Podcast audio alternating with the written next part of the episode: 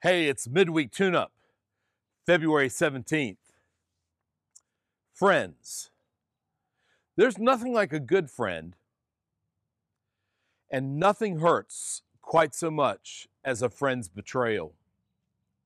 Now, I'm not speaking about when a friend helps us become better by gently, lovingly holding up a mirror so that we see ourselves more clearly.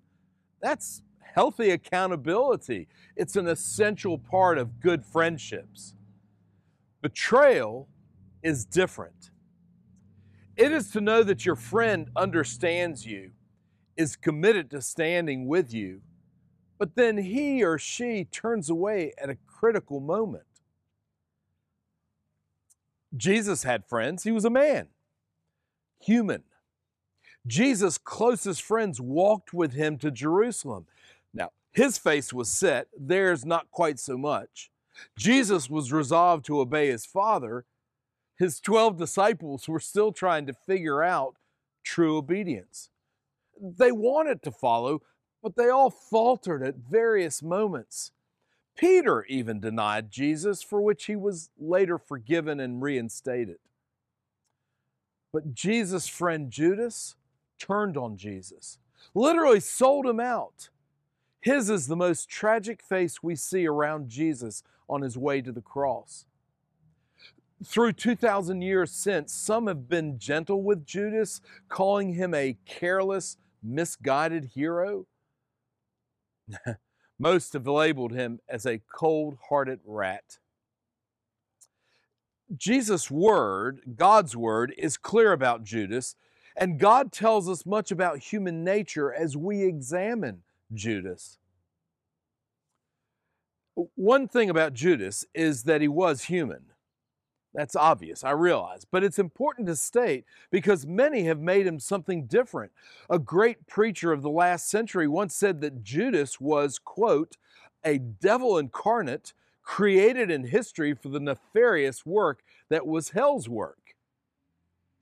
Well, if Judas was a demon, then he can claim, as the late comedian Flip Wilson's character Geraldine used to claim, the devil made me do it. But Judas was a man. He was born in sin, given to sin, struggling daily to live for more than sin, but still human. As we do, he bore responsibility for his actions.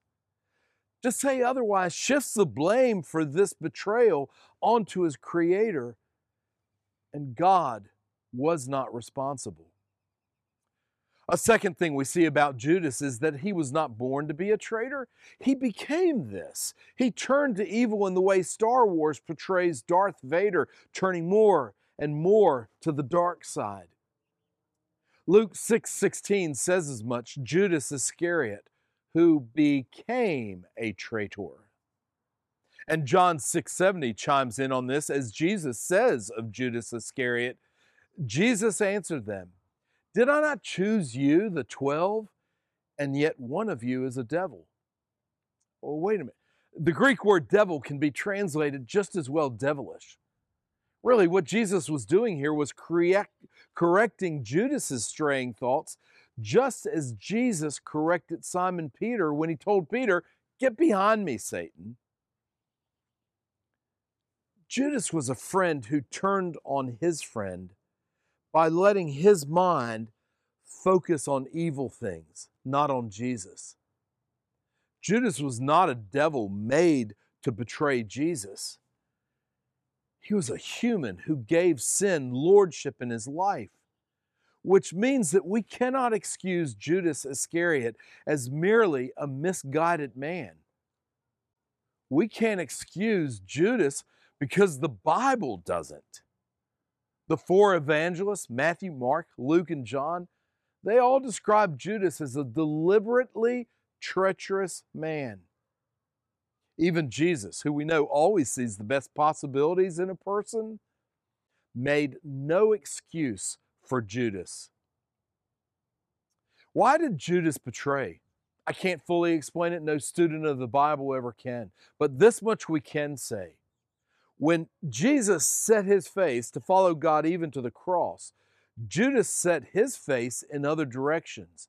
A first step, then another, and then another. His life was not predetermined by God. Judas did not have to betray Jesus. Judas chose to turn away.